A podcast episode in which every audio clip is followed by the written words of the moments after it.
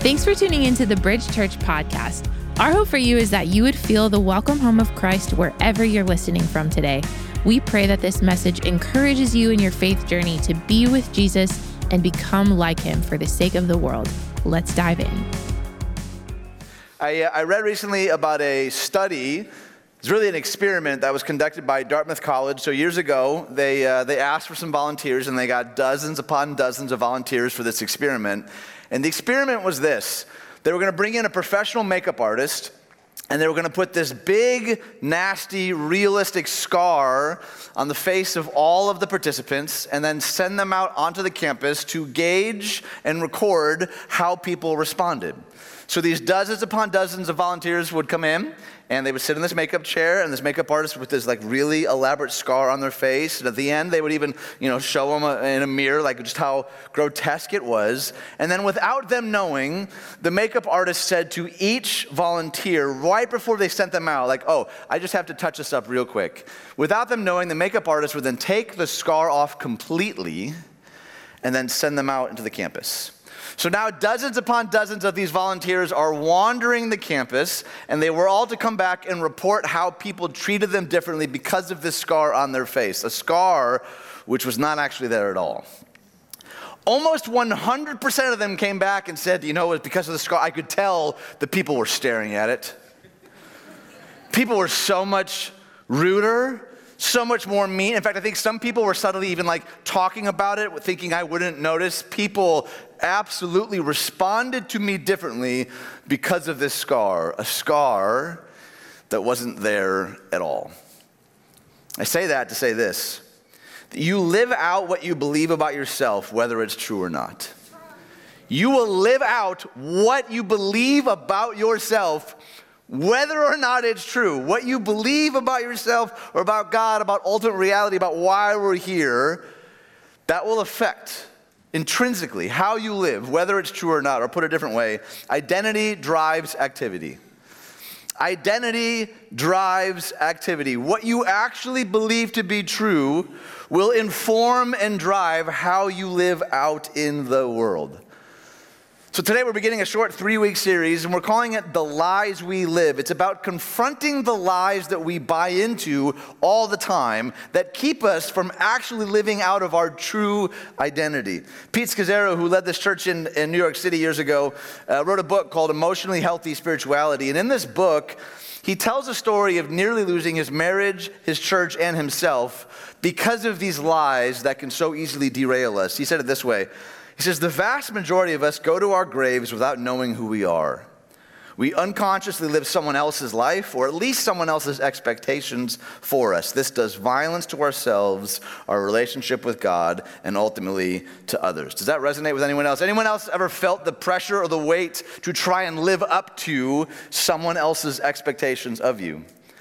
In fact, so many of us, our identities are so wrapped up in what we do that when we don't have something to do, we don't even know what to do with ourselves. I found this quote uh, a couple days ago from WebMD People who retire at 55 are 89% more likely to die within 10 years than those who retire at 65.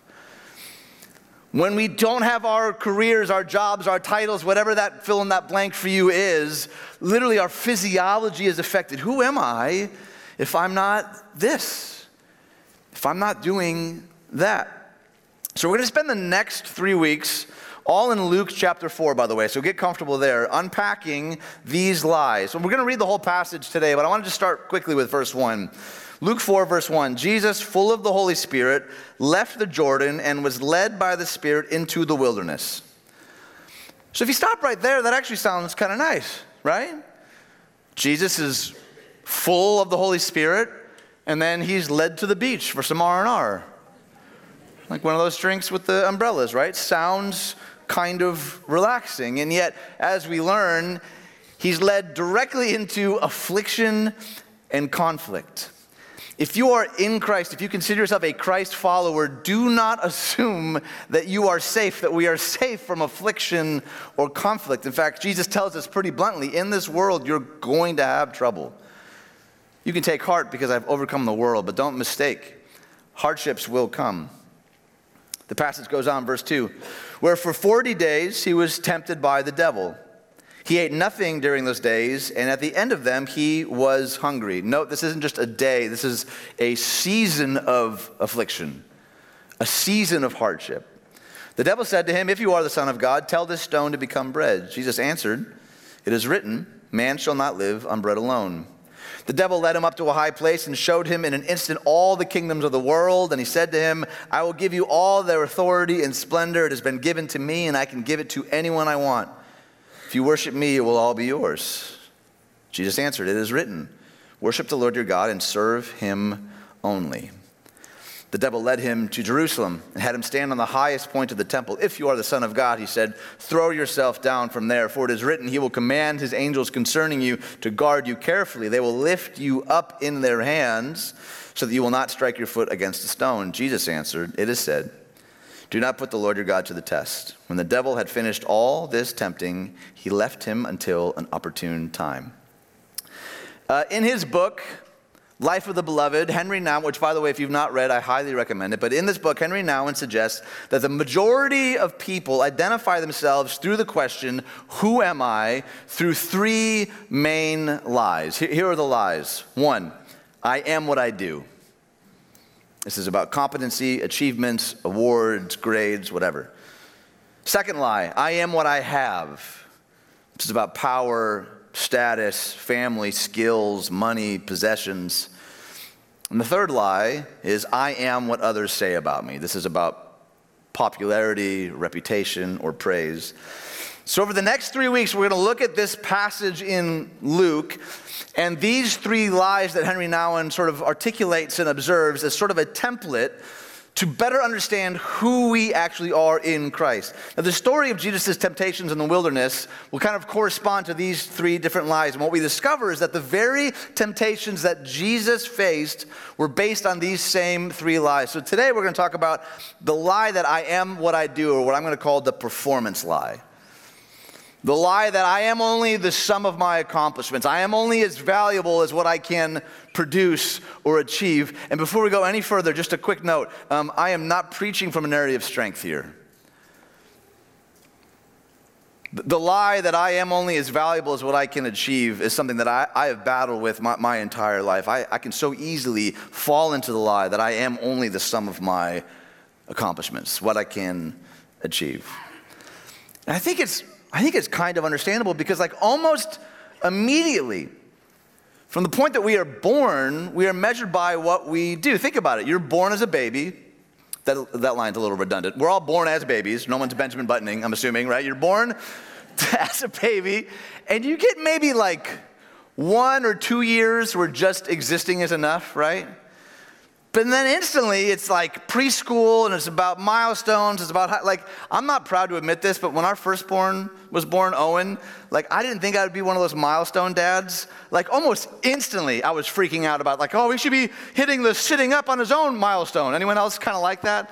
Like, oh, he should, he should be saying mama and dada. He's only saying mama. I need to call the doctor. Something's, something's not right. Almost instantly we begin to measure each other by what we do, what we accomplish. But then you're in high school, and now it's all about your GPA, and then your ACT and your SAT scores. Then it's about what schools will or won't accept you. Then it becomes about marital status or career choice or income level or the titles you hold. And then about midway through your career, it becomes about how much you have in your 401k and how well you're set for retirement. Perform, perform, perform, perform. Many of us have bought, and I would argue, are currently buying into the lie that I am what I do. The sum of my identity is what I can accomplish, what I can achieve. And can we be honest? If we're, if we're living into that lie, it's exhausting. It can wear you out. Why? Because there will always be someone smarter, faster, or more talented than you. It's impossible to keep up. Some of us right now, maybe the image of a treadmill is running through your mind. Like it just keeps getting faster and faster and faster, and it never seems to satisfy. So much of our self worth is dependent upon what we do, how we perform whether or not we measure up to others or even our own expectations. Even people, I would argue, who would say they have performed well or exceptionally still feel like they don't measure up. Does anyone have something you've accomplished something that 10 years ago you thought if I had that thing then I would be happy? Anyone ever told yourself that lie? Once I accomplish this, then I'll be at peace. Anyone found that out to not be true? I thought this title, this salary amount, this square footage, this many followers, whatever it is, I thought this would quiet the noise of my soul, and it hasn't. So today we're going to look at just the first five verses of Luke chapter 4. A quick word we've talked about this before. Luke was a doctor, so he writes with uh, incredible precision. And scholars talk about like even the Greek with which he wrote was like so highbrow, like really profound, beautiful writing. He's the only non Jewish author in the New Testament. And he wasn't an eyewitness to these events, but he utilizes eyewitnesses with insane pre- uh, precision. And here's how he begins in Luke chapter 4 again. Jesus, full of the Holy Spirit, left the Jordan and was led by the Spirit into the wilderness, where for 40 days he was tempted by the devil. He ate nothing during those days, and at the end of them, he was hungry. A couple of observations that might be easy to miss. First of all, this journey into the wilderness and encounter with the devil takes place at the very beginning of Jesus' earthly ministry. So he's about 30 years old, and up until this point, he's honestly lived in relative obscurity. He's done nothing of real significance. He has not made a name for himself. And if you, by the way, want to learn any more of that, uh, uh, Alicia Britt Chole wrote this brilliant book called Anonymous, where she takes a, a deeper dive into what it means to be a person of obscurity. Oftentimes, when we say we want to be more like Jesus, we're not usually referring to his obscurity. And yet, it's in those seasons, it's in those quiet places that I believe God often does his best work in us and through us. But as Jesus prepares to carry out his mission in the world, he is led by the Spirit into the wilderness. So let me, let me just say this to some of us who are maybe in a season, a wilderness season. A wilderness is not a sign that God is not leading. Sometimes we assume, though, if God's leading me, then we'll always be thriving, and everything will be up to the right, and everything will just be like a walk in the park. We, we see here in the ministry of Jesus, he's full of the Holy Spirit, and he's led where? To a wilderness to a season of testing, of difficulty. Because it's in the wilderness that our roots go down deepest. Just because you're in a wilderness season does not necessarily mean that God is not leading. The second thing to notice is how long the devil tempts Jesus. Luke tells us that it's a full 40 days. I'm a little embarrassed to admit this, but like in my head, the devil's not there for the full 40. Like maybe it's because I grew up, you know, watching Sunday school cartoons and VeggieTales or whatever. But I kind of pictured it was like 40 days, and then every once in a while, the enemy would pop in and be like, hey, it's me, the devil again. Can I talk to you? Like, anyone else kind of have that depiction? Just me? I have a problem. I just, I'm saying that, that detail is so overwhelming to me. For 40 days in the desert, and the devil's just in his ear, in his head, nagging him. A 40 day battle. Can you even imagine? I think that's important for us to sit with today because if you're anything like me, sometimes Jesus can, can feel a little hard to relate to. Sometimes, if I'm really honest, I see Jesus as sort of like superhuman, right? And it's, it's easy for me to like understand his divinity, but it can be really difficult for me to like resonate with his humanity. But this is a dangerous assumption, not only because it's not true, but because if we see him that way, we might dismiss the example that I think he's making for us. In fact, the writer of Hebrews says it this way For we do not have a high priest, referring to Jesus, who is unable to empathize with our weaknesses. We have one who has been tempted in every way, just as we are, yet he did not sin. Jesus faced the same pressures, the same challenges that many of us face today. He was vulnerable to them, just as we are. So let me just ask you this question if you were out in the wilderness for 40 days with no food, how do you think you'd be feeling? The answer is hungry. I love that Luke includes that. He's like, he hasn't eaten, and the dude's hungry. Maybe even hangry, but that word wasn't invented yet. If we go back to the story in Luke, we see that's exactly how Jesus felt. He was hungry and physically weak. And it's in this weakened state that the devil comes after Jesus in a very specific way. Verse 3 The devil said to him, If you are the Son of God, tell this stone to become bread. This, to me, I think is such an important principle for us to grapple with. The enemy will often hit us hardest where we feel weakest. Does that resonate with anyone? He's been fasting in the wilderness, and what's the first temptation here? food. He's like, You're hungry. I know it, you know it. Why don't you remedy the situation? The devil challenges him to perform a miracle. And I actually don't think it's the miracle that's the problem, it's the motive. The, the devil is going after something more than just bread, he's going after Jesus' identity. Put, your, put yourself in Jesus' shoes again for just a brief moment. He hasn't done anything of any real significance. He hasn't healed anyone. He hasn't taught anyone. Like, no one's following him yet, right? He's supposed to be on mission to save the world, and yet here he is, weak and alone in the desert. The devil is challenging him to prove that he's somebody by doing something significant. Has anyone ever felt that temptation? Prove that you have value by doing something significant. Prove that you have worth by performing and achieving and striving. You can notice it even in how he words it. If you are the Son of God, some commentators argue that the word if is maybe better translated since, but either way, if you're the Son of God, since you're the Son of God, if you really are somebody, prove it. If you're the promised one, why hasn't your Father provided for you? Why are you out here in the desert, weak and hungry and alone? It's the same temptation in the garden, by the way, back in Genesis. Did, did God really say that? No, no, no. No, God's trying to keep good things from you. No, yeah, you can't trust who God is or what he says. That's, that's the whisper of the enemy. That's what this lie, this performance lie, is all about challenging us to prove ourselves. It taunts us with questions like What have you really achieved? How have you proved your significance? How have you demonstrated your value? Even, even when we do feel like we are succeeding, the whisper, the lie, the nagging thought still can be What have you done for God lately? And I want to say this as clearly, but also as pastorally as I possibly can. You are far more than the best or worst thing you've ever done. You are far more than your greatest achievement or your greatest failure or the thing that was done to you. You are far more than this achievement lie that we so easily buy into. Much like Jesus, the devil attacks us here because we are vulnerable to these lies. I love what theologian N.T. Wright said about this reality in the Christian life. He said, Every Christian will be tested at the points which matter most in her or his life and vocation. It's a central part of the Christian vocation to learn to recognize the voices that whisper attractive lies, to distinguish them from the voice of God, and to use the simple but direct weapons provided in Scripture to rebut the lies with truth. I am what I do is a lie. It's a lie that many of us have bought into and are buying into right now, but it's a lie.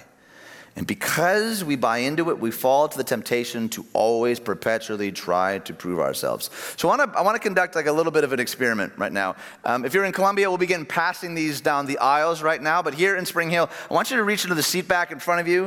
And if you're in the front row, just reach behind. Don't weird them out. But gra- I want you to pull out. There's a name tag there. One of those stickers that say "Hello, I am." I want you to everyone to get one right now. Those stickers that say "Hello, I am." And then I want you to get a pen or a marker or whatever you can get access to. And I want to, I want to conduct a little experiment here. I want you to imagine that you walked into a party, and like a lot of parties, you know, there's a table full of these hello, I am stickers, right? Or maybe it's a, a mixer or a networking thing, whatever. We've all seen the stickers. So you're, you're instructed to take one of these stickers, but before you enter the party, you have to fill it out. The only rule is you can't write your name. Many of us will instinctually, hello, I am, and then our name. Now, I want you to take a pen or marker or crayon, whatever you have. I want you to write down, and not like a Sunday school answer, by the way. How would you fill that in? Hello, I am. Some of you will be inclined to write your greatest achievements. Hello, I am a CEO. Hello, I am an entrepreneur. Some of you are likely to list maybe your greatest failure. Hello, I'm an addict. Hello, I'm a divorcee. And still others, some of you won't write something that you did that was great or not so great. You would write down something that was done to you. Hello, I have survived great abuse, great trauma. Maybe for you, I'm an orphan. I don't know where I come from. I want you to actually write that down. How would you fill that out? Hello, I am. Hold on to that. We're going to come back to that in a second. Here's how Jesus responds to this temptation, this first temptation from the devil. Jesus answered, It is written, Man shall not live on bread alone. He's quoting Deuteronomy 8 here, but I want us to really wrestle with this. What empowered Jesus to resist this lie? He knew Scripture and he knew who he was. If we back up to Luke chapter 3, we actually see something really fascinating. Luke chapter 3, verse 21 when all the people were being baptized, Jesus was baptized too. And as he was praying, heaven was opened, and the Holy Spirit descended on him in bodily form like a dove. And a voice came from heaven saying, You are my son, whom I love. With you I am well pleased. He's saying, You are, you are my son. I love you. I am pleased with you. That is your identity. That is your worth. And again, remember, Jesus hasn't done much of note yet. Not performed a single miracle, not delivered a single sermon. No one's following him. The affirmation that he is deeply loved and valued by his Father is not based on his performance, it comes before he does anything. I would argue it's the foundation of Jesus' self understanding. So when Jesus finds himself in a desert place in the wilderness, being tempted by the lie that you are only what you do, he's able to resist because he knows who he is. He knows where his identity comes from. Pastor and author John Ortberg says it this way Identity and acceptance come before achievement and work. Identity and acceptance come before achievement and ministry. In other words, achievement is not done to demonstrate identity. Before you do or accomplish anything, you are loved. You are loved by the God of the universe. Put another way, God's love for you is not based on your performance for Him. Some of you need to really sit with this today. Because you've bought into the lie somewhere that God will only love me as long as I keep all the plates spinning. As long as this quarter is better than last quarter, as long as I'm always achieving or accomplishing, even for the kingdom, even for the church, God's love for you is not based on your performance for Him. And that's really good news. That's a gospel of grace. And it's not it's not that we don't work. We see this again in Genesis, something called the cultural mandate, that we are invited to work and cultivate and dream and organize. We are to join God in the work of healing the world. But this shift is important. We don't work for God's affection, we work from it. We don't work for God's affection, doing all of these good things to get Him to love us. But because in Christ we already have everything we need, we don't work for God's affection, but we most certainly work from it, knowing that in Christ we are fully seen, fully known, and fully loved. You are an image bearer with work to do, not a work doer with an image to maintain. That distinction is so important. Performance did not hold Jesus' identity, his identity was already established. He is God's Son who was already well pleased. And here's, like at the core of it, here's the really difficult, crazy, hard to believe truth God in Christ gives us that same identity. In fact, the phrase most often used to describe Christians, to describe our identity, are two simple words in Christ. That is the most used phrase to describe our identity in the New Testament. It's used 216 times in Christ. Here's one of my favorites 2 Corinthians 5. Therefore, if anyone is in Christ, the new creation has come. The old has gone, the new is here. Many of you know this verse really, really well, but you've actually believed it says um, the new is on its way. The old is gone, the new is on layaway. God's waiting for me to meet him halfway. What does it say? The old is gone, the new is where? Here. Right now, here in Christ. In Christ. Your identity is not achieved, it's received openly, freely, when we could do nothing to earn or deserve or merit God's favor or affection. He comes after us, He pursues us again and again and again, and calls us children of God. The Apostle Paul, writing to followers of Jesus in the church of Galatia says it this way God sent the Spirit of His Son into our hearts, the Spirit who calls out, Abba, Father. So you are no longer a slave. You're no longer a slave. You get to opt out of the rat race. of always trying to perform or achieve. You're no longer a slave, but what? God's what? Child. God's child. And since you are his child, God has made you also an heir. And one of Jesus' closest friends is a man named John. I, I, love that John, by the way, who describes himself in his Gospels as the one Jesus loved. Right? He's like, I could give you the accolades, I could give you the accomplishments. Here's what's most important about me I'm the one Jesus loves. He says it this way But to all who believed him and accepted him, he gave the right to become, what's the word? Children of God. They are reborn not with a physical birth resulting from human passion or plan, but a birth that comes from God. And here's why this is so important. There's a million reasons this is important. But in the midst of the darkest parts of our life, the brokenness, the heartache, the shame, there is a part of us that will always be drawn back to believing the lie that I am only the sum of my accomplishments. That the only way that we can save ourselves is to perform. And it's a lie. Now, I know that for a lot of us, this idea of like separating our identity from our performance is like a really, really visceral one. I read a couple days ago that 15.4 million people in America were laid off in 2022. I know that for a lot of us, right now hearing my voice, this, this is hitting uncomfortably close to home because you're having to confront for the first time if I'm not doing this, I don't know who I am. If I don't have this title or this community or this job or whatever, then I don't know, I don't know who I am. Maybe today is the day that you finally begin to surrender, that you loosen the white knuckled grip of going to church on a Sunday, singing some songs, but still you're king of your kingdom. I would ask, how is that going for you? Is it leading to the kind of fulfillment and flourishing and rest that you've been longing for? You are not what you do. You are a beloved son or daughter of God. In fact, one of, the, one of the beautiful ways, one of the ways that I think that we live this out in real time is by something called the Sabbath. And we taught this back in February. I encourage you, you can go to bridge.tv slash practices and you can download the guide and listen to the sermons. But one of the things that I love about a weekly day to simply step back is that we intentionally cease from striving, and God loves us just as much as He did before. Sabbath is this like weekly bodily reminder that I am not the sum of how much I can accomplish or earn or achieve. We simply we cease from striving. We rest in God. And these practices, by the way, they don't, they don't make God love you. It's too late for that. But they help us live in and then live out the love of God, which is what we're all called to do. And a quick warning, by the way, if, if you want to dip a toe in the waters of Sabbath or rhythms or margin at all, rest will feel like stress if busyness is how you medicate. If busyness is the thing that you always go to to try to fill that void, rest will feel very, very stressful for a season.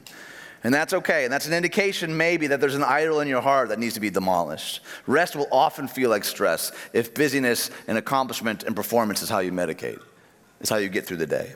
Regardless, if you are in Christ, Here's what God says about you. And I encourage you, write just one of these down. Don't try to capture all of these, but here's just a taste of what God says about you in Christ. He says, You are forgiven. You're no longer a slave to sin. You are a part of God's family. You are a child of God. You are accepted by Christ. You are free. You're a new creation. You are chosen, holy, and blameless before God. You are precious to Him. You are irreplaceable. You are worth dying for. You're a temple of the Holy Spirit. You are set apart. You are free from condemnation. You are made complete. You are God's masterpiece, and you are loved. Friend, please hear me when I say this. Your pain may describe you, but it does not define you. Your failures may explain you, but they do not define you. Your successes may describe you, but they do not define you. So I, I, want you to take out that name tag again, by the way. Take out that name tag, and I want you to look at whatever thing you wrote down. Hello, I am. Whether it's good, bad, or ugly. And I want you to cross that out and just write the word loved. Hello, I am loved. Because what God says about you is the most important thing about you. And He says, You are loved. You are loved before you could do or achieve or accomplish anything. You are loved. You are loved. You are loved. I was thinking a couple weeks ago about when my firstborn was born. there's all sorts of uh, stress with becoming a new parent. And, you know, I was reading all the books and we're trying to get all the gadgets and all that. But what we couldn't have been prepared for is that he would come about five weeks early. And that's, that's stressful regardless, but it's like really stressful as a, as a new parent. And uh, we rushed to the hospital, and I, I couldn't believe it all. It's all kind of a blur. And I remember when he was born, he was, he was so tiny. I actually have a picture to show how tiny he was. Like, I remember thinking, are they supposed to be that small? And in the chaos of just like doctors and nurses and yelling and screaming, they take him out of the room. And I remember being faced with this dilemma. Like I'm looking at my, my wife, who has just been such a rock star, and I, they take my son somewhere else, and I kind of look at her like, what do I do? And it was like out of you know, a Hollywood movie. She's like, go be with our son. I was like, got it. So I like, I trace him down. They're taking him to the NICU because he's five weeks early. And as I got to the room, they're hooking him up to all of these wires. And stuff is going like up his nose, on his finger, and his arm, and his foot, and his stomach, and all these patches. And there's this whole like wall of machinery, and I don't understand what it's doing. And it is, uh, honestly, I'm, I'm freaking out.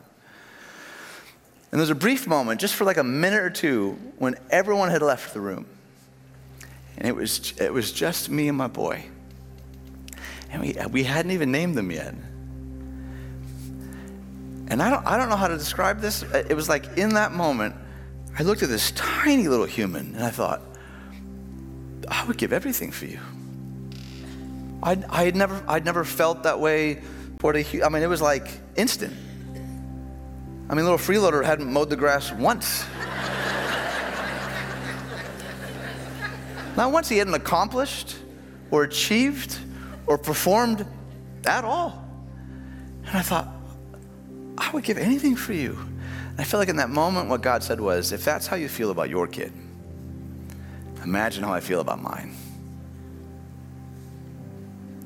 I feel like there was the grace of God to give me just a glimpse, just like a taste. If that's how you feel with your kid, imagine how I feel about mine. Before you can do or accomplish or achieve anything, He looks at you and says, I, I love you.